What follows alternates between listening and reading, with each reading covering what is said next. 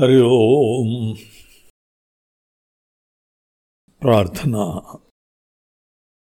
शान्तं शाश्वतमप्रमेयमनघम् निर्वाणशान्तिप्रदम् ब्रह्माशम्भुफणीन्द्रसेव्यमनिशम्।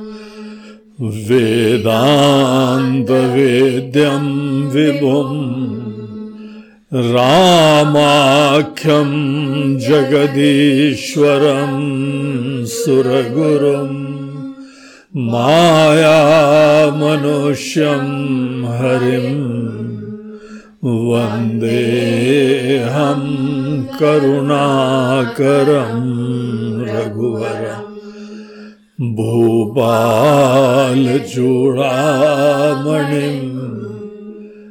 नान्यास्पृहा रघुपते हृदये स्मदीये सत्यं वदामि च भवानखिलान्तरात्मा। भक्तिं प्रयच्छ रघुपुङ्गवनिर्भरां मे कामादिदोषरहितं कुरु मानसं च अतुलितबलधामं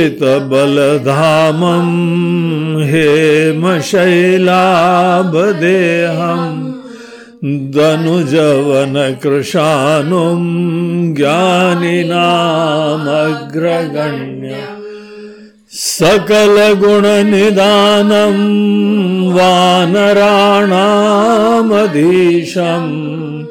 रघुपतिप्रियभक्तं वातजातं नमामि।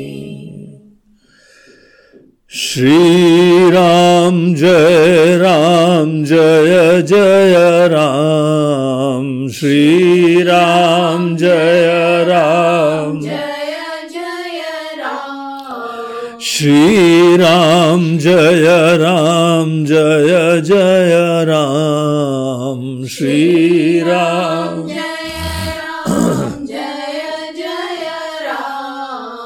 श्रीराम जय राम जय जय राम श्रीराम जय राम जय जय राम श्रीराम जय राम जय जय राम श्रीराम जय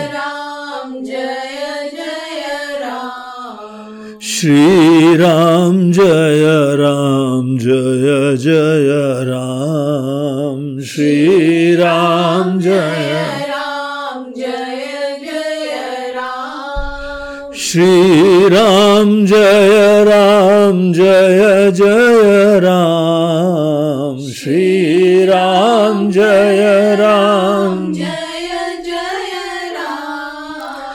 राम श्री राम जय राम जय जय राम श्री राम जय राम जय जय राम श्री राम जय राम जय जय राम श्री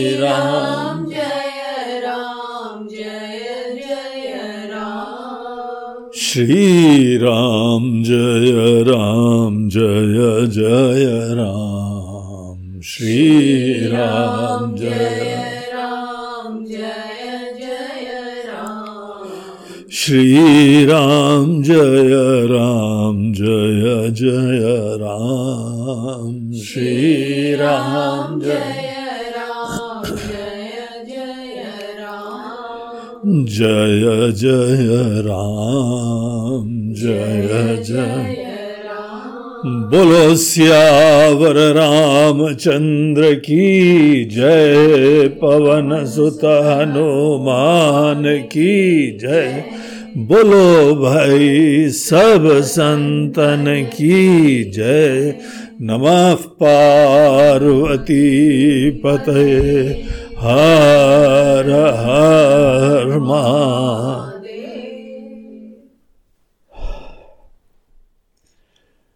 तो विभीषण जी ने जब भगवान को बताया कि भगवान आपके दर्शन से सब कुशल मंगल है, जब भी आप किसी के ऊपर कृपा कर दें तो उसका ही निश्चित रूप से उद्धार है।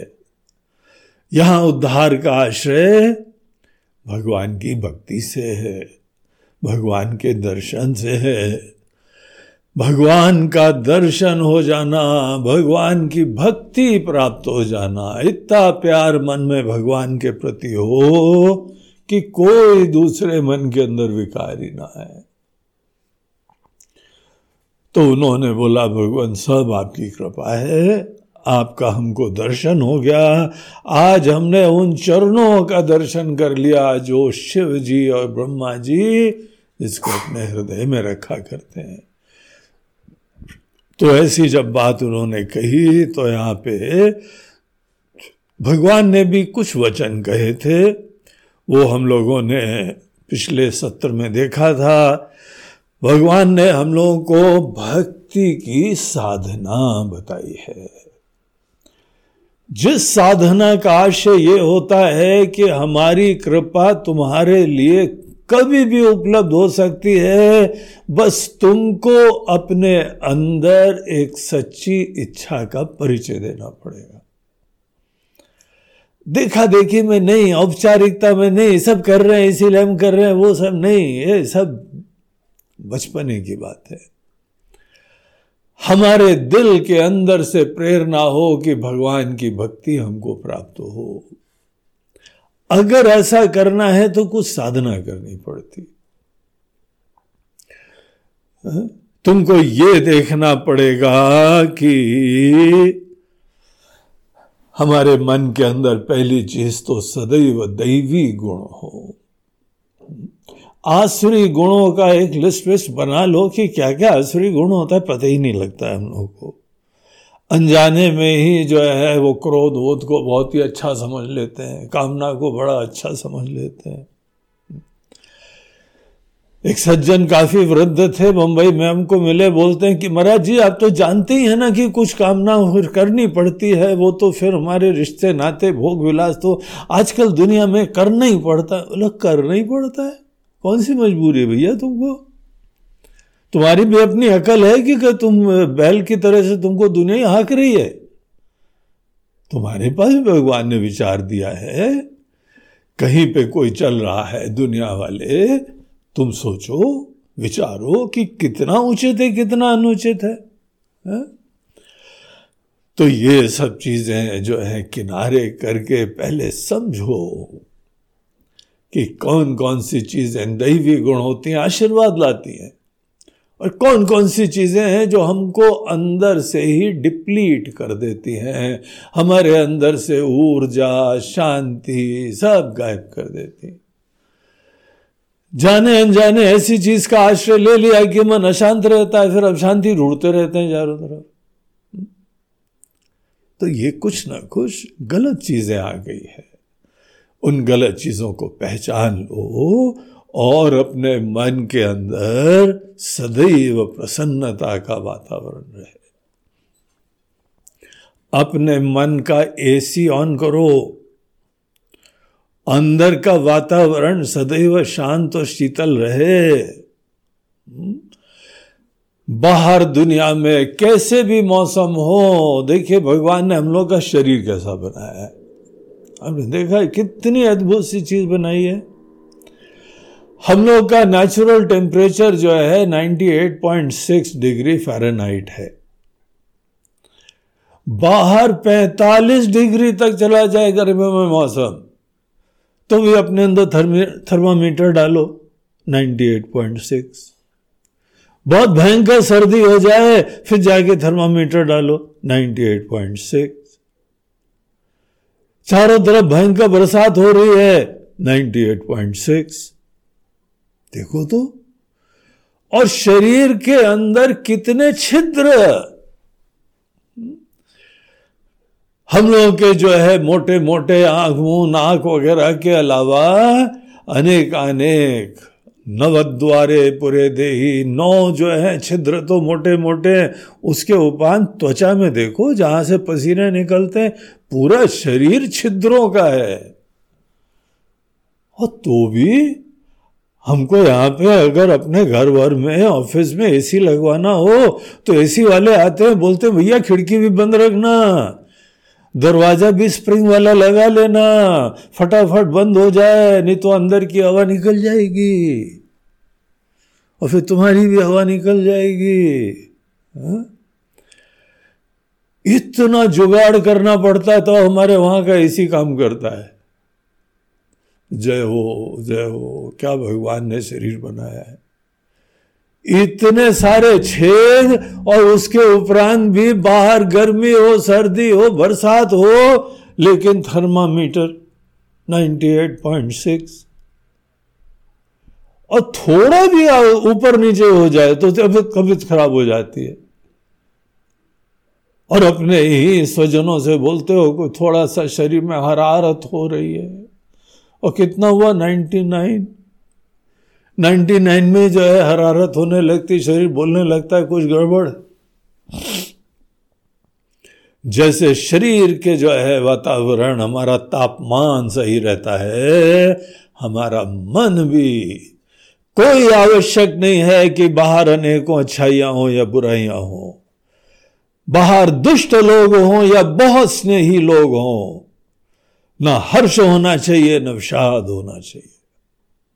अंदर समझ तो रहे, धीरज रहे, संवेदना रहे, सब समझो सब अच्छी तरीके से फील कर पाओ, लेकिन अपने मन के अंदर संतुलन खोने की क्या ज़रूरत है? जो व्यक्ति अपने अंदर संतुलन खोता है, न ज्ञान प्राप्त करता है, न भक्ति प्राप्त करता है, न योग सिद्ध करता है। गीता के अंदर तो भगवान ने ही बोला, समत्वम योग उच्चते अर्जुन, यही समझो, अगर तुमने समत्व सदैव अपने अंदर संतुलन बनाना सीख लिया तो तुम योगी हो गए हो। सन्यासी च योगी च, तुम सन्यासी भी होने लगे हो। इतनी बड़ी बात होती है अपने मन का वातावरण सुंदर बनाना। तो राम जी ने उनको बोला कि मन के अंदर अनेकों कपट टपट चीज़ें छोड़ो और दैवी गुणों का आश्रय लो। सब लोगों के प्रति जो है वह आत्मीयता रखो और एक बहुत अच्छी साधना बताई, बोलते हैं भक्ति के लिए, तुमको एक रस्सी बनानी है। और रस्सी से अपने मन को हमारे चरणों में बांधना है। तो महाराज जी, कहाँ से लाए रस्सी? बोलते हैं, रस्सी बेटा तुम्हारे पास ही है। धागे हैं, थोड़ी रस्सी बना लो उसे। कौन से धागे प्रभु? बोलते हैं, जहाँ जहाँ हमारा लगाव है, बच्चों के प्रति है ना, पति पत्नी के प्रति है ना, और अनेकों तुम्हारे यार दोस्त, रिश्ते, नाते, माता पिता और उनमें से भगवान भी कहीं खड़े हुए हैं। हाँ? भगवान के बारे में भी भक्ति है, उनके बाद भी प्रेम है। लेकिन हाँ भगवान के पास जाते हैं तो दूसरों के हित मांगते हैं, दूसरे का ही चीज़ मांगते हैं। जो चीज़ भगवान से मांगो, वो भगवान से तुमने ऊपर बैठा दी है। भगवान केवल उसके लिए सहायक और निमित्त बन गए हैं, वो चीज़ भगवान से ऊपर है। कभी भगवान से भगवान को मांगा है क्या? हा? तब जाके पता लगे कि मन में भगवान का कितना महत्व साथ है। तो इस तरीके से यहाँ पर जिन जिन चीज़ों के प्रति हमारी ममता है, वो देख लो, हमारा मन बंधा रहता है उससे। घर में हो या बाहर हो, देश में हो या विदेश में हो, हमारा मन वो ऐसे धागों से उसके साथ बंधा रहता है। बस सबके ममता ताग बटोरी। उस व्यक्ति के प्रति ममता नहीं, बगैर व्यक्ति की उपेक्षा करे हुए। देखो कई लोग ऐसी जो है, व्याख्या करते हैं कि छोड़ो सब संसारी संबंध छोड़ो। ऐसा थोड़ी हो सकता। है एक माँ अपने बच्चों से हम्म, माता पिता जो है बाकी पूरे परिवार से पति पत्नी एक दूसरे से तो प्रेम तो होना ही है। आधार ही हमारे रिश्तों का प्रेम होना चाहिए। लेकिन ये प्रेम किसी के अंदर प्रियता बहुत ही अच्छाई ईश्वर के अस्तित्व से आती है। अभी तक हम ईश्वर वहाँ नहीं देखते थे तो वो व्यक्ति के प्रति प्रेम हो रहा था, व्यक्ति के प्रति आसक्ति हो रही थी। अब एक महापुरुष को देखते हैं, संतों को देखते हैं तो भगवान की याद आती है ना। भगवान का आशीर्वाद है, भगवान इनके हृदय में है। जैसे हम किसी संत महात्माओं को देखते हैं और वहाँ उनके देखने, दर्शन मात्र से ईश्वर का स्मरण होता है, अपने स्वजनों को भी देखो, प्रिय लोगों को देखो। जहाँ पे प्रिय लोगों को देखने के समय हमको उनकी सुंदरता, उनकी उदारता, उनका बड़प्पन और सब में अच्छाई होती है, कमियाँ भी सब में होती हैं। तो वो सब अच्छाइयाँ भगवान का वहाँ अस्तित्व है। जहाँ सबके अंदर भगवान को देखा तो देखो व्यक्ति गौण हो गया ना। अब ममत्व व्यक्ति के प्रति नहीं रहा। अब भगवान की सत्ता देखने लगे। हो बगैर व्यक्तियों की, रिश्ते नातों की उपेक्षा करे हुए हमारे मन में भगवान के प्रति भक्ति होनी चाहिए। इसको बोलते हैं कि व्यक्ति को गौण करके उसी में भगवान को देखो। तो व्यक्तित्व के प्रति ममता गौण हो गई। सब के ममता ताग बटोरी। मम पद मन ही बाँध बरी डोरी। उन्हीं धागों से रस्सी बना के। देखो एक के प्रति कितना प्रेम है, है? जब सब प्रेम तुम इकट्ठा कर लोगे तो भगवान के प्रति कितना होगा? तुम्हारे अंदर सामर्थ्य है लेकिन बटा हुआ है बिखरा हुआ है। कितनी प्रैक्टिकल और सुंदर साधना भगवान श्री राम बताते हैं हाँ? और समत्व की बात यहाँ बोलते हैं, समदर्शी ज़रूर रहो, सबके प्रति दृष्टि एक रखो। तुमको भक्ति करनी हो, योग करना हो, वेदांत का ज्ञान प्राप्त करना हो तो समत्व सबके प्रति दृष्टि एक रखो। भगवान है सब में, सबके अंदर भगवान है। या हमारी जाति हमारे कुल हमारा धर्म हमारा क्षेत्र हमारा ये।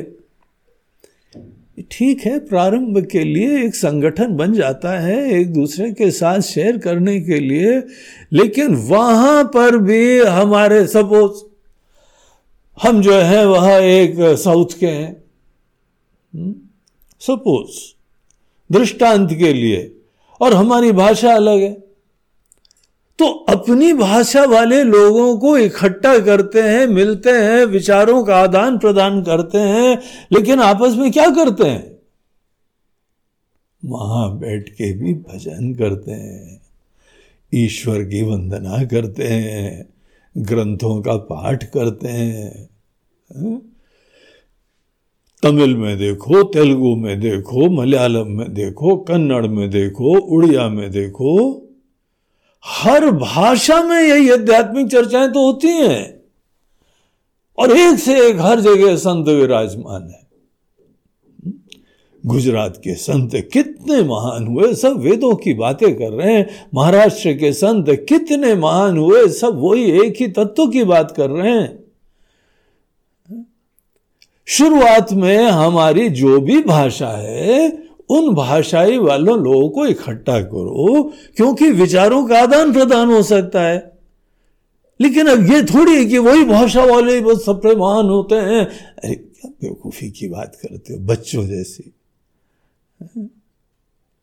ये सब संतों से, ऋषि मुनियों से ज्ञान ले रहे हो? ये क्या वो सब चीज़ें ध्यान देते हैं? लेकिन ये सब चीज़ें भर जाती हैं। स्वाभिमान, क्षेत्रीय स्वाभिमान उत्पन्न करने के लिए, कुल का स्वाभिमान उत्पन्न करने के लिए, ये सब चीज़ें शुरुआत में कभी कभी डाली भी जाती हैं। लेकिन वो बच्चों में डाली जाती है, यहाँ बच्चा खत्म ही नहीं होता है। ये बच्चा ही बना रहता है अंदर से अकल ही नहीं आई अभी तक। मूल प्राथमिकता ही नहीं समझ में आई। हाँ? सब में भगवान को देखो। सब के अंदर दिव्यता है, गीता का एक अध्याय है, विभूति दर्शन योग। जहाँ भगवान हमको निकल के हर चीज़ के अंदर ग्लोरी देखने के लिए प्रेरणा देते हैं। विभूति देखो, महिमा देखो, फूल को देखो, उसमें महिमा देखो, पहाड़ों को देखो, उसमें महिमा देखो और जो सर्वोत्कृष्ट है उसको भगवान का विशेष अनुकंपा वाला देखो। तो भगवान को हर जगह देखना है ना। अगर भगवान को हर जगह देखना तुम्हारा निश्चय है तो तुम समदर्शी रहोगे। किसके प्रति द्वेष करोगे? और किसके प्रति राग करोगे? सभी में तो तुम्हारे प्रभु हैं। समदरसी इच्छा कछु नाही हर्ष शोक भय नहीं मन माही। ये सब साधना बताते हैं। ऐसे जो सज्जन लोग हैं, वो हमारे हृदय में ऐसे बसते हैं, भाई, हमको बहुत अच्छे लगते हैं। इतना कर लो ये तुम्हारा हाथ में। है इसी को हम साधना बोलते हैं। इसी को हमारा पुरुषार्थ बोलते हैं। पुरुष ही अर्थ्यते। पुरुष के द्वारा जो चीज़ प्रार्थित होती है, चेष्टा होती है, मेहनत होती है, संकल्प पूर्वक खूब स्पष्टता से, जैसे बाकी चीज़ें नहीं प्राप्त हुई तो कभी रोए थे ना, इसके लिए रो। नहीं प्राप्त हो रही तो कभी दुख हो।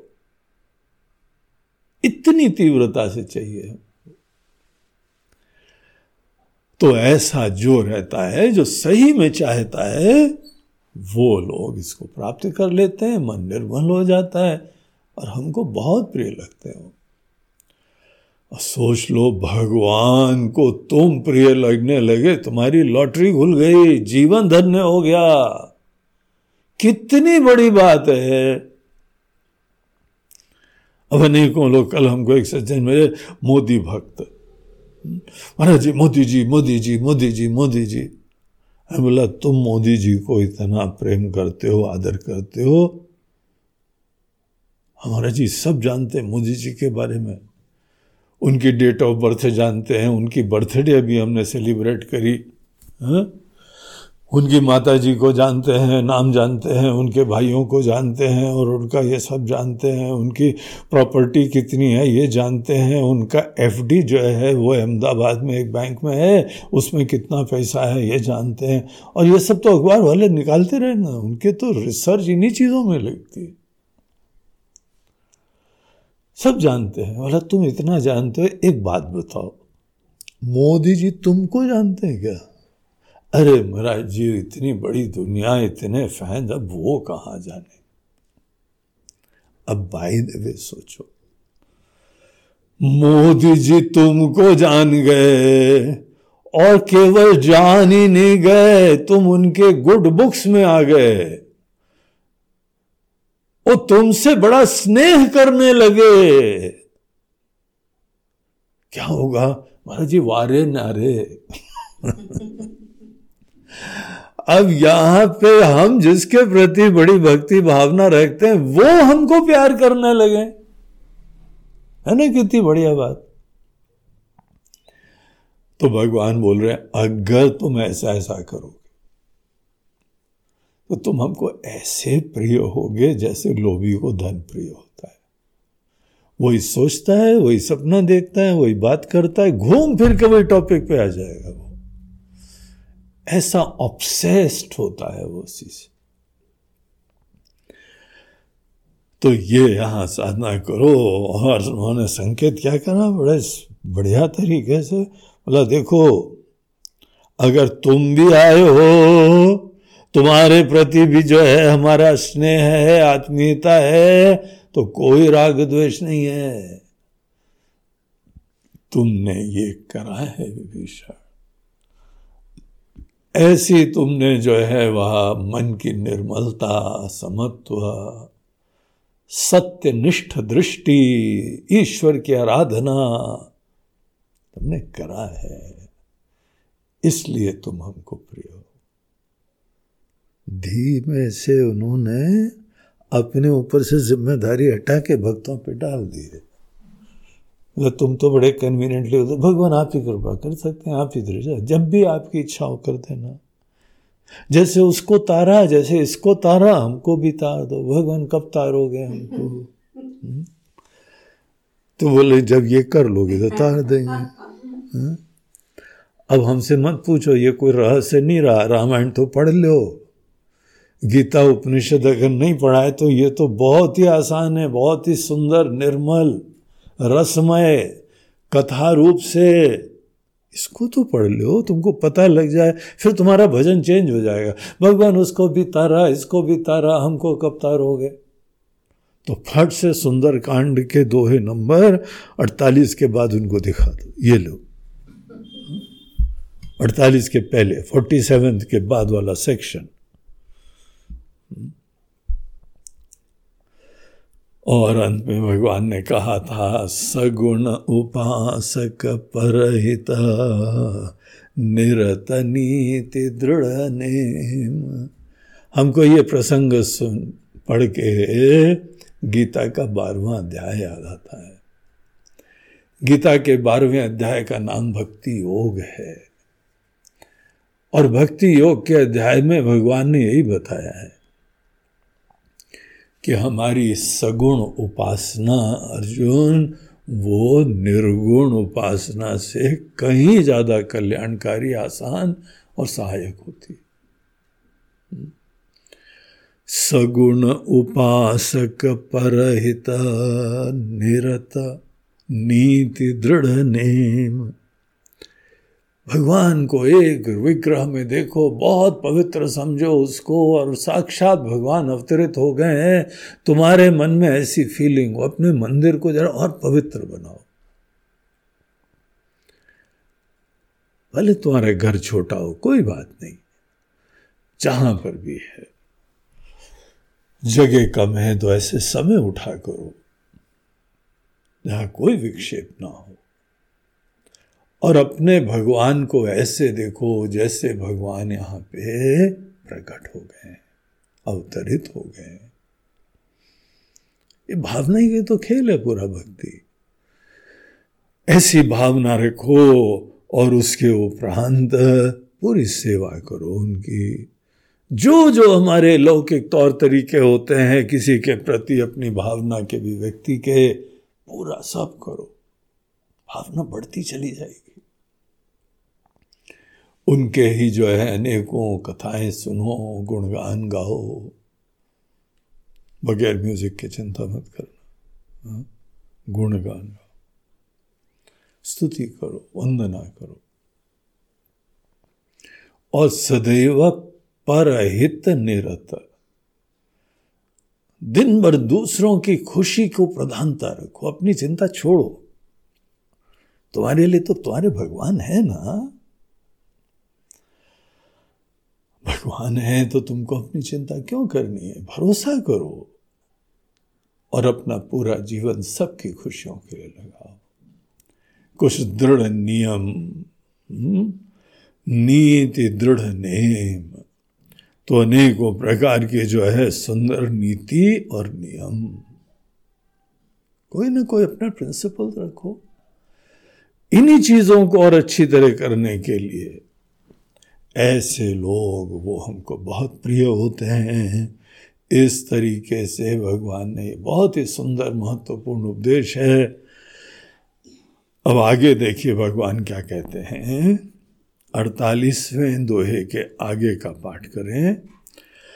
सुनु लंके सकल गुण तोरे, ताते तुम अतिशय प्रिय मोरे। राम बचन सुनि बानर जूथा, सकल कहीं जय कृपा बरू था सुनत विभीषण प्रभु के बान, नहीं अघात श्रवणामृत जानी।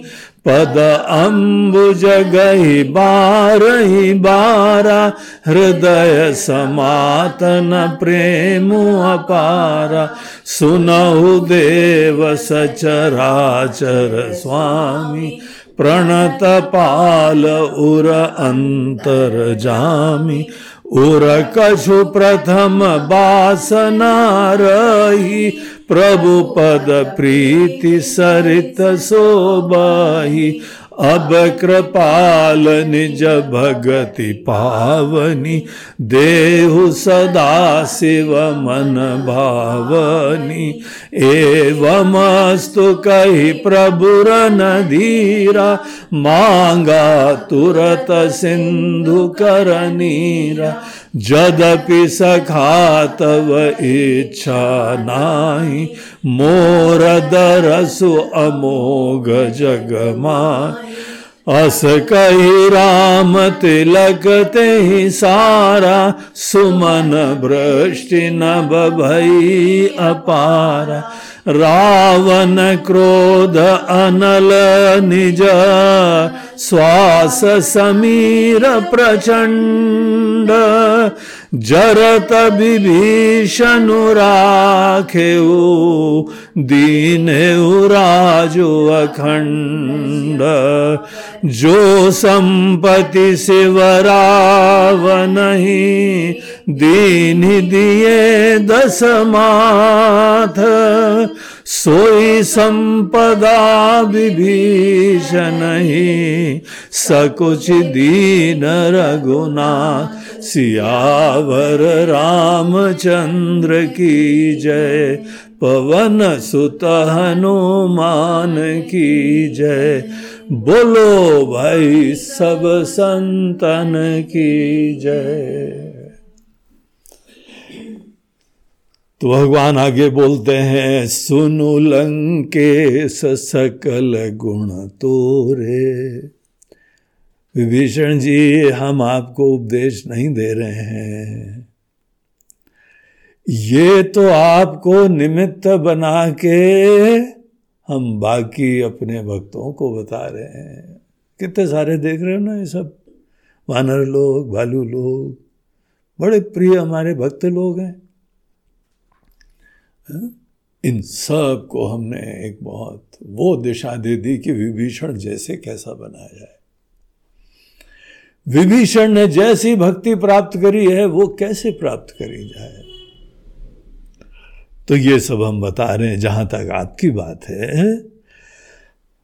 सुनु लंकेश सकल गुण तोरे। ये सब आपके अंदर हैं। ऐसी ही दृष्टि, ऐसी भावना, ऐसी सगुण उपासना, ऐसी समत्व, ऐसी धर्मनिष्ठा, ऐसी निर्विकारता, मन के अंदर कोई चिंता विंता नहीं, विकार नहीं। हम्म? पूरा राम जी पे भरोसा। सुन लंकेश सकल गुण तोरे।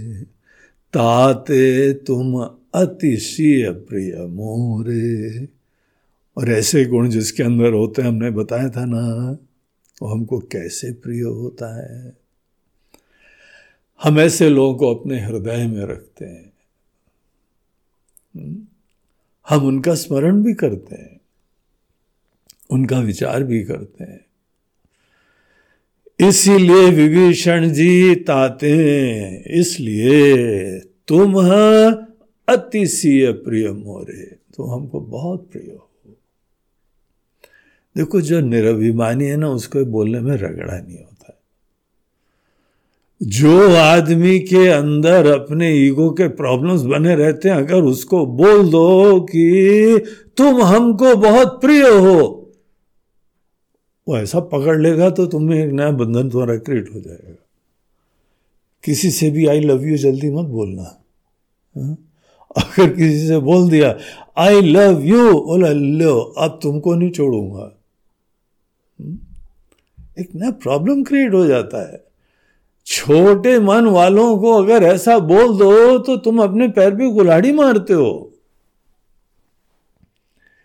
ये राम जी देखो, देखते हैं। राम जी हमको दिखा रहे हैं।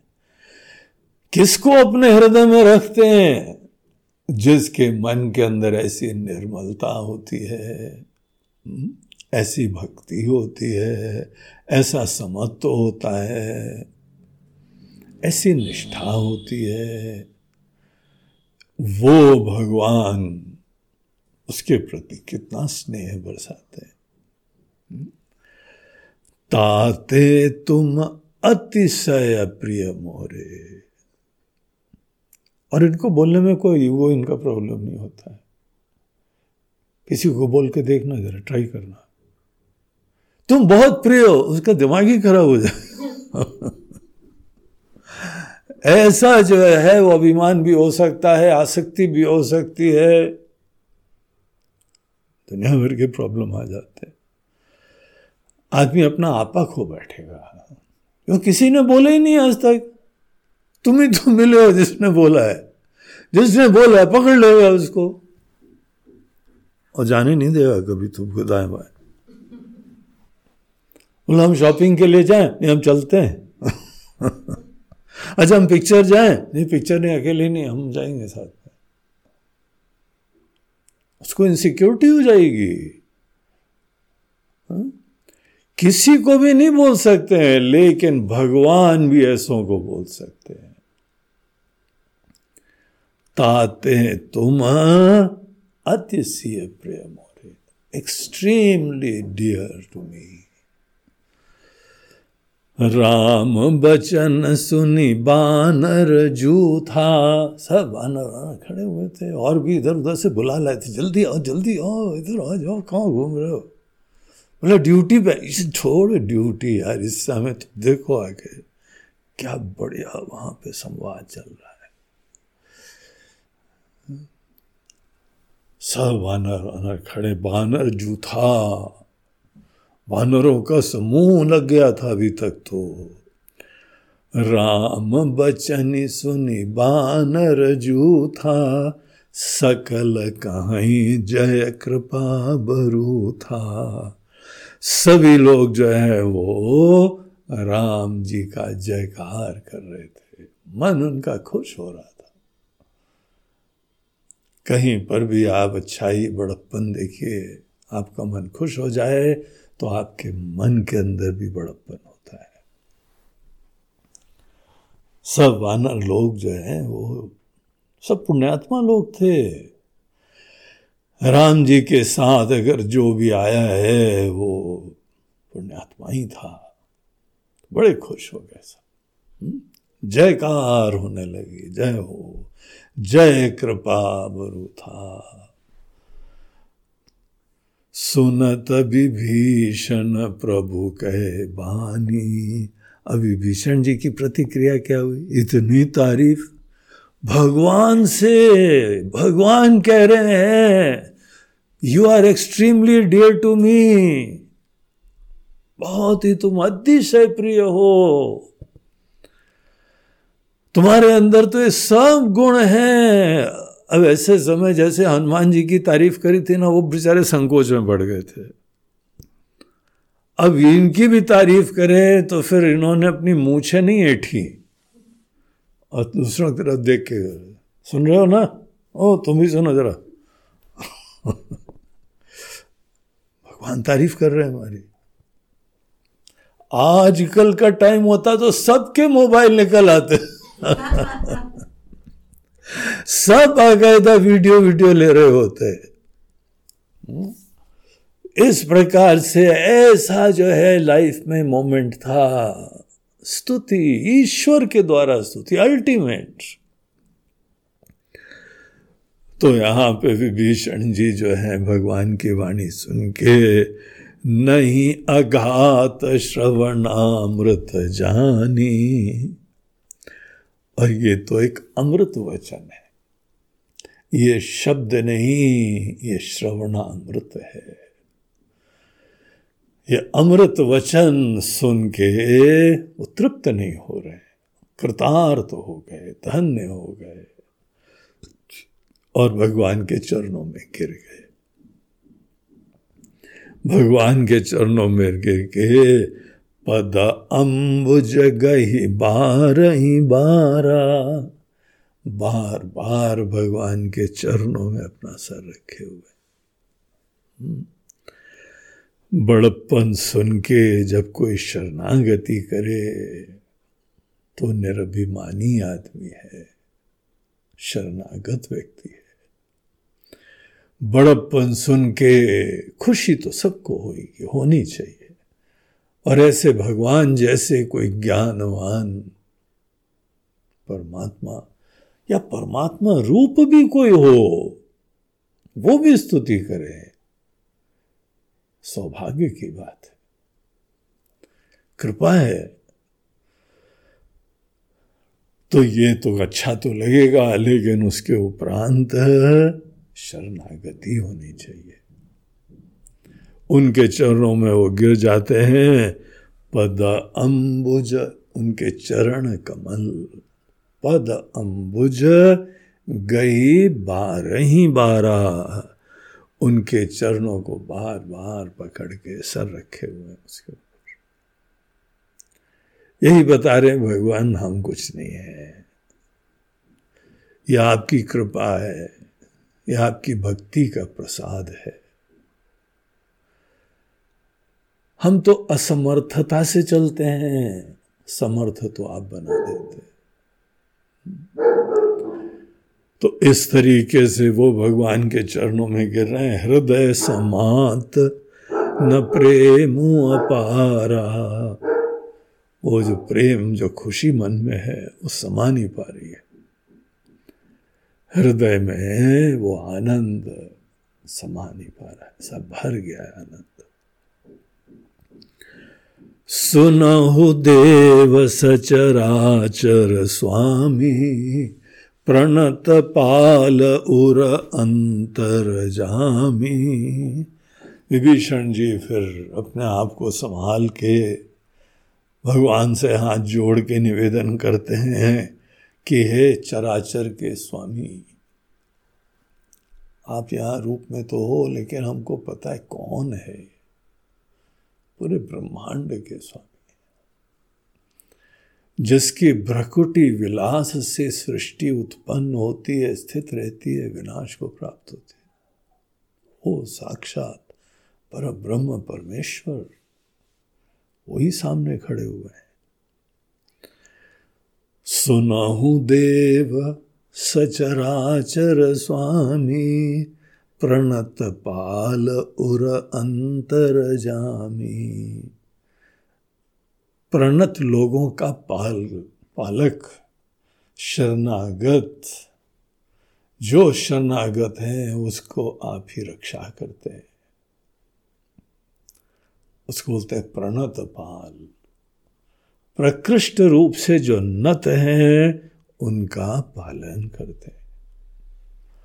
प्रणत पाल, उर अंतर जामी और यही नहीं है कि ईश्वर पूरी दुनिया के अंदर व्याप्त हैं और सब की देखभाल, सृष्टि, स्थिति सब करते हैं, लेकिन सबके हृदय में भी हम सबके हृदय में बैठे हुए हैं।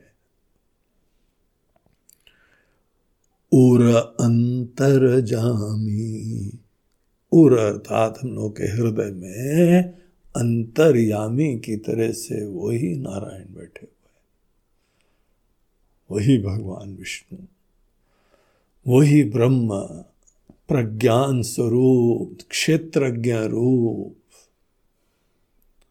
और अंदर से बैठ के हमारे पूरे शरीर, हमारे मन, पूरे जीवन का संचालन करते हैं। तो राम जी को शरीर में तो देखते हैं, लेकिन शरीर में देखने के समय कैसे देखें? क्या देखें उनको? ये राम जी का ज्ञान। और विभीषण जी ने ज्ञान ही नहीं, भक्ति ही नहीं, ये सब ज्ञान तक प्राप्त करा। रावण का उपदेश याद करो।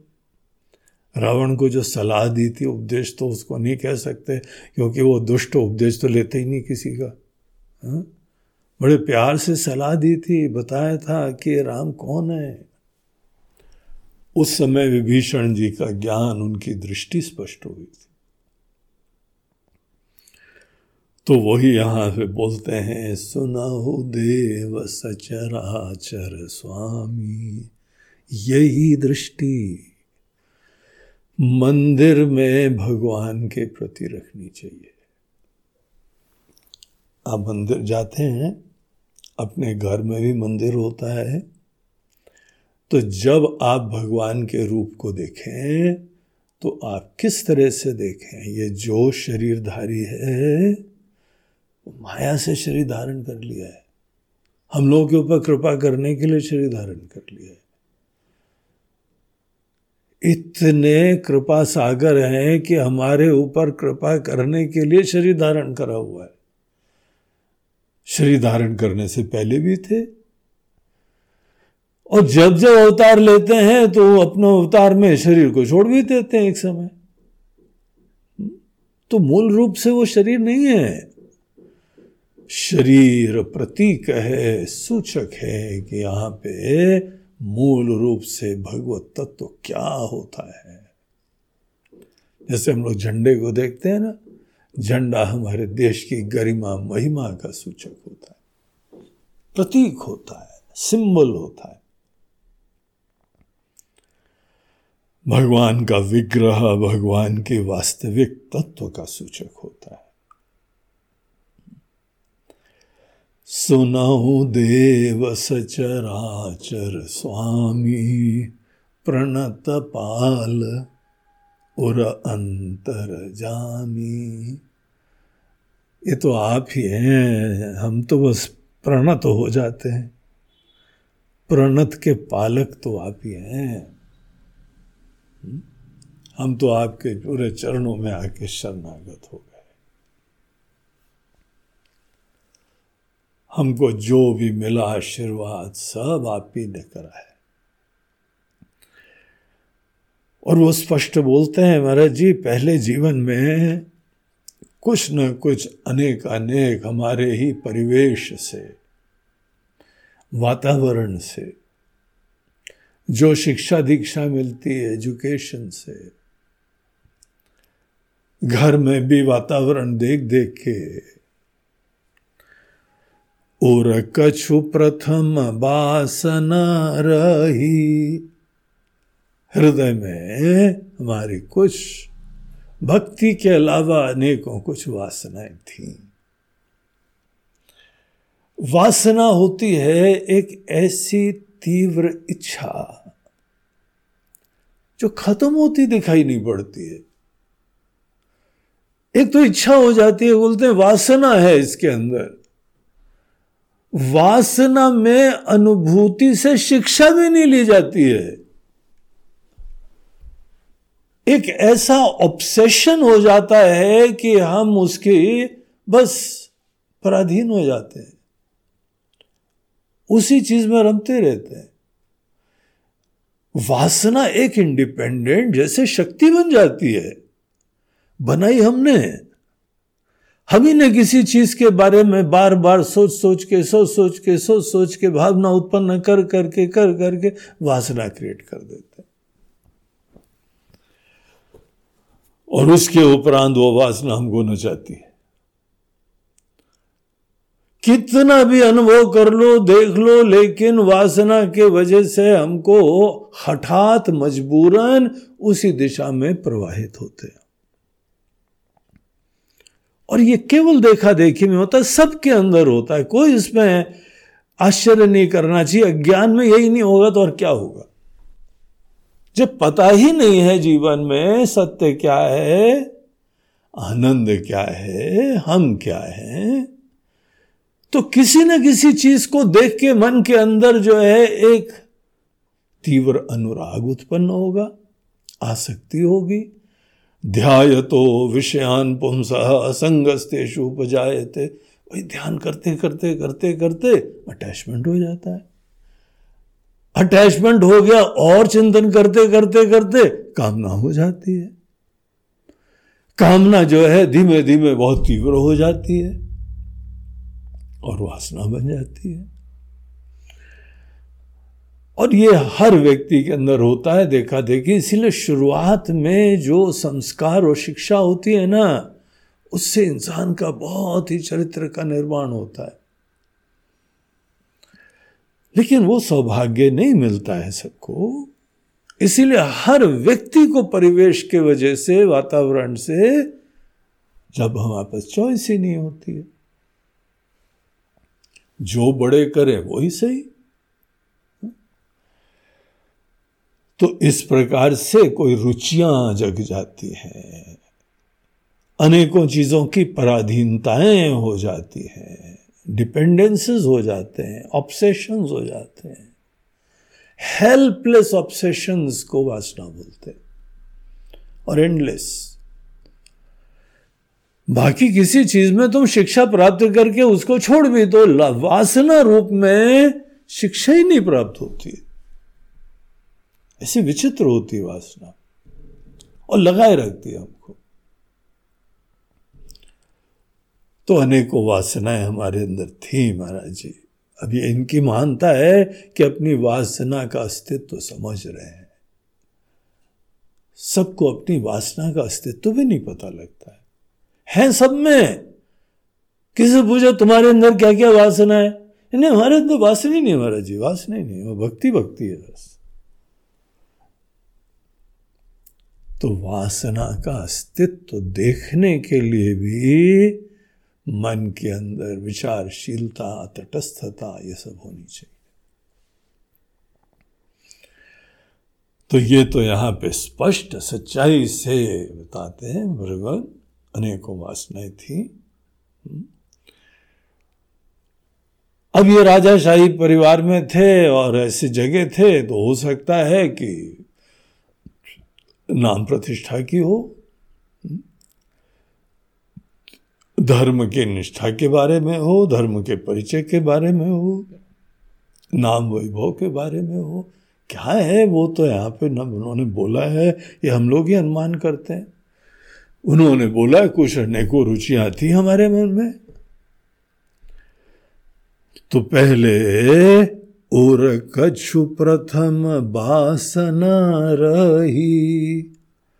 लेकिन यहाँ पे रसवर्जम रसोप्य परम दृष्टवा निवर्तते।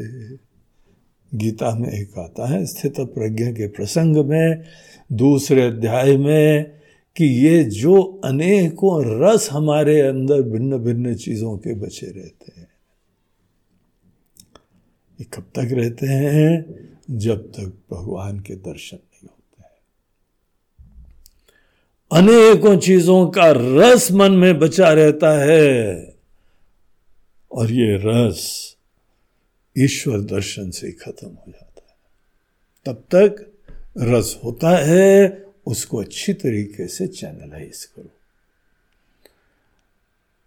धर्म को आधार बना के उचित तरीके से। कोई भी इच्छा काम ना हो, उसके उचित तरीके होते हैं पूर्ति के। इसमें किसी को प्रॉब्लम भी नहीं होता है, किसी को दोष भी नहीं लगता है और हमारे भी अंदर प्रेशर सब रिलीज़ हो जाते हैं। अनुभूतियाँ भी हो जाती हैं। उसको बोलते हैं धार्मिक तरीका। इसीलिए कोई भी इच्छा हो उसको धार्मिक तरीके से पालन करो और भगवान का भजन करते जाओ। और जब भगवान का दर्शन होता है तो जड़ से ये सब चीज़ें खत्म हो जाती। प्रभु पद प्रीति सरित सोबही भगवान, आपका बरसता हुआ प्रेम। आपकी प्रेम की जो ये नदी है सब बह गई है उसमें? प्रभु पद प्रीति सरित, आपके चरणों के प्रति जो प्रेम है और आपका स्नेह है, अपार जो प्रेम मिला है हमको आज, इज़्ज़त मिली है, आत्मीयता मिली है, सब हमारा मन साफ़ हो गया है सो बही बह गया सब। बाढ़ में बह गया। आपके प्रेम रूपी बाढ़ में सब वासना बह गई। अब कृपाल निज भगति पावनी, देहु सदा शिव मन भावनी। अब हे कृपालु आपसे प्रार्थना है। अपनी जो है वह पावन भक्ति हमको दे दीजिए। हम साधन भक्ति करते हैं प्रयास से, संकल्प से। कुछ ऐसा हो जाए कि यही सहज भक्ति हो जाए। इसको साध्य भक्ति कहते हैं। सिद्ध लोगों की भक्ति। अब कृपाल निज भगति पावनी। अत्यंत पावनकारी। निर्मल कर देती है वो। देहु सदा शिव मन भावनी। वो भक्ति जो मन को जो है वह बहुत धन्य कर देती है। शिव जी के मन को भी अत्यंत प्रसन्न करने वाली। शिव जी ऐसी भक्ति में रमा करते देहु सदा शिव मन भावनी। शिव जी के मन को भावन, खुश करने वाली। वो भक्ति हमको चाहिए। हम्म? तो भगवान ने जो है विभीषण को देखा। एक क्षण जो है उनके ऊपर दृष्टि डाली। फिर कुछ बोले। क्या बोले? एवमस्तु कही प्रभु रन धीरा। एवमस्तु ऐसा ही हो जाए। क्या बात है। क्या विभीषण जी कहाँ जन्मे और क्या आशीर्वाद मिला उनको? कहाँ जन्मे ये सब चीज़ें गौण हो जाती हैं। उपेक्षणीय हो जाती है। ऐसे पुरुषार्थ से ये कृपा, ये सिद्धि, ये आशीर्वाद मिल जाता है। वही सब चीज़ें प्रधान है। भगवान अपने श्रीमुख से बोल रहे हैं, साक्षात पर ब्रह्म परमेश्वर। एवमस्तु कही प्रभु रणधीरा, रणधीर प्रभु, रण में भी धीरज रखने वाले। जीवन के उथल पुथल में भी समत्व से युक्त, बुद्धि की सुंदरता बनी रहना। ऐसे रणधीर प्रभु बोलते हैं। और ये बोलने के बाद फिर ऑर्डर पास करा। मांगा तुरत सिंधु कर नीरा। बोला, सिंधु का जल लाया जाए। समुद्र जो है, समस्त तीर्थों के राशि होते। हमारी जितनी गंगा, यमुना, सरस्वती, कावेरी, महानदी, नर्मदा, सब कहाँ जाती हैं? सब सिंधु में जाती है, सागर में जाती है। तो सागर जो है, महातीर्थ होता है। बाकी जो है, वो जल गंगा जी का अपना बहुत विशिष्ट होता है, विलक्षण होता है। उसी तरह नर्मदा जी का जल बड़ा विलक्षण, विशिष्ट होता है। लेकिन जब समुद्र में ये सब जाती हैं तो सोच लो समुद्र के इसका जल कैसा होता है। इसको बहुत परम पवित्र मानते हैं। और समय समय पे जैसे यात्रा में जहाँ पर भी जाते थे, भगवान लक्ष्मण को बताते थे। लक्ष्मण, ये गंगा जी पे आए हैं। गंगा जी को नमन करो, गंगा जी को प्रार्थना करो। नर्मदा जी, कावेरी, महानदी, यमुना जी, सब। नदी जो है, जीवन होता है। ये जीवन का प्रवाह होता है। जहाँ जल है, वहीं जीवन है। इसीलिए हम लोग के वहाँ नदियों की बहुत स्तुति है। आपने देखा होगा, हम भी जो है प्रवचन के बाद नर्मदा मैया की जय, गंगा मैया की जय करा करते हैं।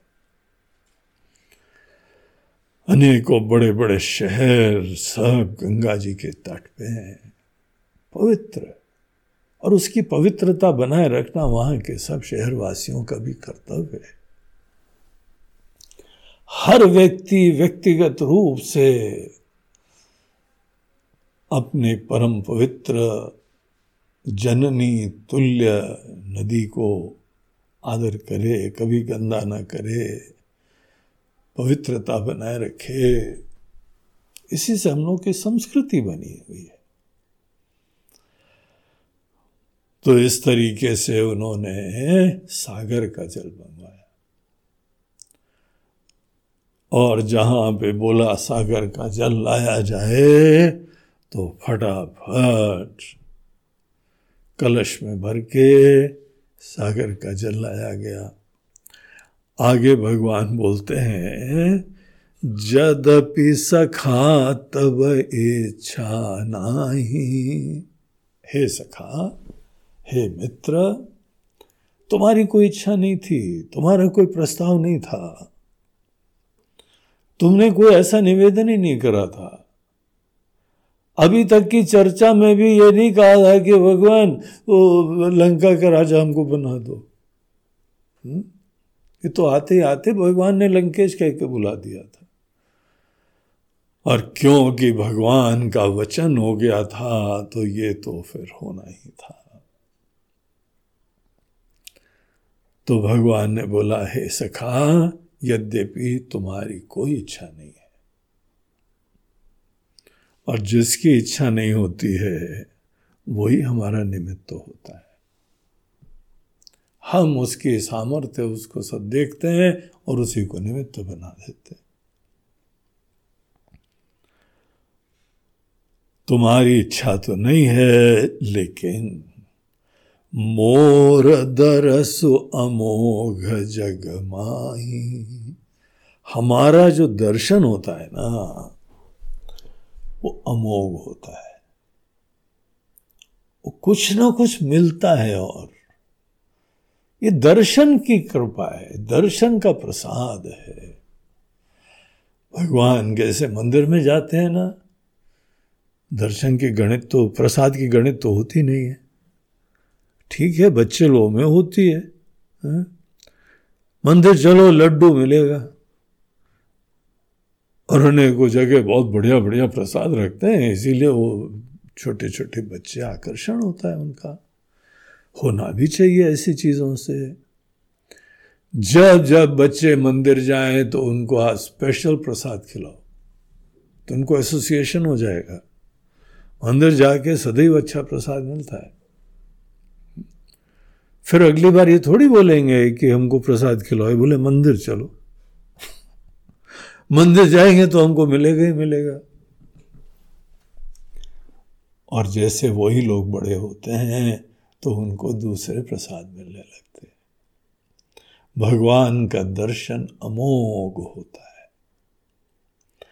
बहुत बड़ी बड़ी कृपाएँ बरसाता है। जो विभीषण जी को मिल गया, वो तो उसके बाद कृतार्थ हो गए, धन्य हो गए। वो भक्ति जो शिव जी को प्रिय है, वो भक्ति इनको मिल गई। जय हो, धन्य है विभीषण जी। लेकिन तो भी भगवान बोलते हैं, हमारा दर्शन अमोघ होता है विभीषण। अस कही राम तिलक ते ही सारा। राम जी ने राज तिलक कर दिया उनका। लंकेश बोला था, अब लंका पति उन्होंने अपनी तरफ़ से घोषित कर दिया। तो राजा के पद पे अभिषिक्त तो होना इसकी कुछ अनेकों रीतियाँ होती हैं, औपचारिकताएँ होती हैं, उसके उपरांत ज़िम्मेदारी आ जाती है। और जब प्रामाणिक व्यक्ति कर देता है, तभी ये बात सिद्ध हो जाती है। तो रावण विभीषण के आते ही, पहली मीटिंग में ही भगवान का दर्शन हो गया मित्र बन गए। परम भक्ति प्राप्त हो गई और लंका का राज्य प्राप्त हो गया। अस कही राम, तिलक ते ही सारा। सुमन वृष्टि नभ भई अपारा। देवता लोग भी प्रफुल्लित हो गए। देवताओं की यही प्रार्थना थी भगवान से। लंका को रावण के प्रकोप से मुक्त करा जाए। इसीलिए देवता लोग इस पूरे घटनाक्रम से तो बहुत ही प्रसन्न हो गए। आकाश से सुमन वृष्टि होने लगी, फूलों की वर्षा होने लगी। पूरी जैसे कायनात बड़ी धन्य, बड़ी खुश हो गई। रावण क्रोध अनल निज श्वास समीर प्रचंड। पहले विभीषण जी का हाल क्या था? रावण का भयंकर क्रोध की अग्नि में जल रहे थे वो। अच्छा नहीं लगा था। रावण का ऐसा क्रोध, ऐसा आचरण देख के उनको अच्छा नहीं लगा। जिस राज्य में इतनी सेवा कर रहे थे, वहाँ से इस तरीके से कुछ वचन भी, कुछ आचरण भी, कुछ लातों का प्रहार भी। तो अच्छा तो नहीं लगा था तो उसको मन के अंदर ग्लानी थी तो। रावण, क्रोध, अनल क्रोध रूपी अग्नि में जल रहे थे और निज श्वास समीर प्रचंड। हमारी साँसें ही उस अग्नि को और प्रचंड बना रही थी। हमारा याद करना, उस घटनाक्रम को याद करना भी। और उसको जो है प्रज्वलित कर रहा था अग्नि को। ऐसे विभीषण जरत विभीषण राखे दीन राजू अखंड। ऐसे विभीषण जी को उन्होंने बचा लिया। जल के खत्म होने वाले थे। तो क्रोध की अग्नि में आदमी अगर बच, उसको रोको नहीं ना, किसी तरह बचाओ नहीं, अंदर से खत्म हो जाता है। उसके अंदर ऐसा स्ट्रेस ऐसा द्वेष, उससे संतुलन खराब हो जाता है। मर जाएगा वो। तो भगवान ने एक तो जो है, ऐसे विभीषण को जरत विभीषण राखे वो, और दीने राज अखंड। और अखंड राज्य ऊपर से अलग दे सब संताप खत्म, क्रोध खत्म, पीड़ा खत्म, वासनाएँ खत्म। क्या दिन था विभीषण जी का? हा? ऐसा जो है अद्भुत घटनाक्रम हुआ। और यहाँ पे गोस्वामी जी बोलते हैं, जो संपत्ति सिवराव नहीं दीन दिए दस माथ। शिव जी ने रावण को जो संपत्ति दस सिरों की बलि देने पे दी थी, वही संपदा। सोई संपदा विभीषण ही, सकुच दीने रघुनाथ। बड़े संकोच के साथ। बगैर किसी जो है वो दीनता को लाए हुए ऐसे जो है प्यार से वही पूरी संपदा देती। देखिए, यहाँ पे शिव जी को कुछ वो तुलना की बात नहीं है। ये तो एक तरीका है बताने का। भगवान राम की भक्ति कैसी कृपा देती है। शिव जी की तपस्या भी बड़ी अमोघ होती है। शिव जी की कृपा से क्या क्या मिलता है? लेकिन वहाँ पे तपस्या अपेक्षित होती है।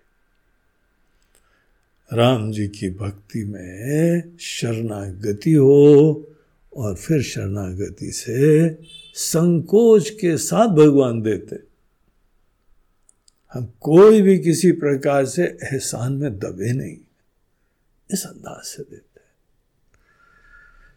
तो राम जी की भक्ति जो है, वो बहुत अद्भुत होती है। इसीलिए तो रामचरित मानस हम लोग पढ़ रहे हैं। राम जी के चरित्र का मान सरोवर उसी में डुबकी खा रहे सकुच दीन रघुनाथ। गोस्वामी जी ने इसके ऊपर भजन भी लिखा हुआ है। हम्म। तो बड़ा सुंदर भजन है जिसमें यही भाव है कि ऐसी संपदा जो है होती इस तरीके से विभीषण जो है वो राजा विभीषण हो गए अब। लंकेश, औपचारिकताओं के उपरांत सब जो है वो बन जाते हैं। इतना अद्भुत सा प्रसंग, दिव्य सा प्रसंग है। अब ये सब चीज़ें जो हुई ना, इसमें आगे कुछ बड़ी मज़ेदार कथा है। रावण ने पीछे कोई जासूस भेज दिए थे। देखो देखो कहा जाता उन लोगों ने सब देख लिया। और रावण को रिपोर्ट करा जाके। रावण भी आश्चर्यचकित है, हमारी गद्दी। उसको लंकेश बना दिया, राज तिलक कर दिया। वॉट अ कॉन्फिडेंस हमारे रहते रहते, अब क्या घटनाक्रम होता है, हम अभी सब पोल नहीं खोलेंगे। अब वो प्रसंग हम लोग श्री राम जय राम जय जय राम श्री राम जय राम श्री राम जय राम जय जय राम श्री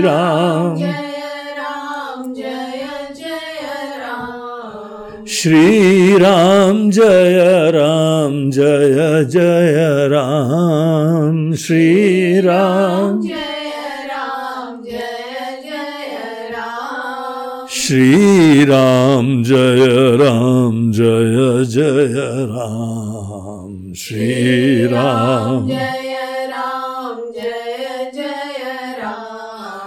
राम श्री राम जय राम जय जय राम श्री राम जय राम जय जय राम श्री राम जय राम जय जय राम श्री राम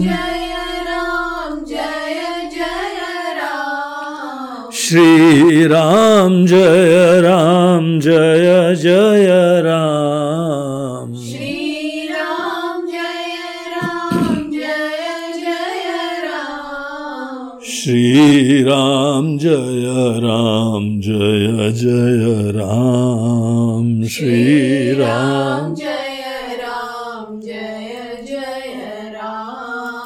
श्री राम जय राम जय जय राम श्री श्री राम जय राम जय जय राम श्री राम जय राम जय जय राम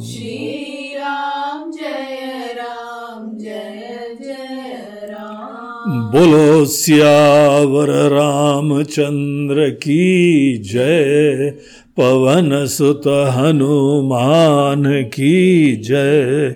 बोलो भाई, सब संतन की। नमः पार्वती पतये। हर हर महादेव। नर्मदे हर बोलो, गंगा मैया की जय। आज का हम लोगों का ये प्रवचन, ये प्रायोजित हुआ है लखनऊ की अनीता कुलश्रेष्ठ जी के द्वारा। अनीता जी और उनके दो पुत्र ईशु और ऐश्वर्य, वो सब मिलके आज अनीता जी के पतिदेव और यीशु और ऐश्वर्य के पिताजी उनकी पुण्यतिथि। उनका देहावसान कोरोना काल में कोरोना के ही द्वारा हो गया था। और वो एक साल भर होने को आ गया। इसी तिथि को उनका देहावसान हुआ था। वो परिवार को यहाँ पे छोड़ के चले गए। उनको जाना था, उनके कर्म समाप्त हो गए। कोरोना वगैरह निमित्त बन जाता है। जिसके प्रारब्ध खत्म होते हैं, कोई ना कोई निमित्त बन जाता है। लेकिन ये पूरा जो है, ज़िम्मेदारी अनीता जी के ऊपर छोड़ के, बच्चों के लालन पोषण के लिए और निश्चित रूप से भगवान भी इनको समर्थ देखते हैं या समर्थ बनाना चाहते हैं। इसीलिए ज़िम्मेदारी इनके ऊपर डाल दी। आप भी भगवान के इस विश्वास को सार्थक करिए और बहुत ही आत्मबल से परिवार के सब जिम्मेदारियों का निर्वहन करिए। आपके पतिदेव का हृदय नारायण कुलश्रेष्ठ जी। हृदय नारायण जी का जो देहावसान हुआ है, इस पर्व पे हम आपके सबके लिए संवेदनाओं की प्रार्थना करते हैं। आप लोगों का भगवान कल्याण करें, मंगल करें, आत्मबल दें। जो अपने जीवन में प्रारब्ध हम लोग लेके आए हैं, उसको आप अच्छी तरह से निर्वहन करिए। और जो दिवंगत यहाँ पे सज्जन हैं, हृदय नारायण जी, उनके लिए भी हम प्रार्थना करते हैं। वो जहाँ पर भी हो, भगवान उनके ऊपर कृपा दृष्टि बनाए रखें और उनकी आगे की गति हम लोग कभी भी जीव का अंत नहीं मानते। मूल रूप से तो हम और आप सभी अविनाशी तत्व है। लेकिन नहीं जानने के वजह से जीव भाव में अटक गए। ये जीव भी नहीं खत्म होता है। ये जीव केवल जो है वह बना रहता है और चोले बदलता रहता है। आदमी जाता है, कुछ समय किसी धाम में रहता है, किसी लोक में रहता है, फिर उसके कर्म जो हैं, सर उठाते हैं, परिपक्व होते हैं, पुनः उसको शरीर धारण करना होता है। तो ये चलता रहता है। तो वो जहाँ पर भी है, जैसे भी हैं, उनके लिए भी हम मंगल की कामना करते हैं, प्रार्थना करते हैं, भगवान उनके ऊपर अपना स्नेह बना रखे। और वो स्वर्ग आदि लोक में बैठे हुए आप सब परिवार के लोगों के ऊपर भी सब कृपा बनाए रखें, ईश्वर की विशेष कृपा आप लोगों पे आए, उसको सुनिश्चित करते हैं। तो आपकी आहुति के लिए आपको साधुवाद, आपको आशीर्वाद, और ऐसे ही राम कथा सुनती रहिए, और राम जी की भक्ति से आप भी युक्त हो हरि ओम तत्सत।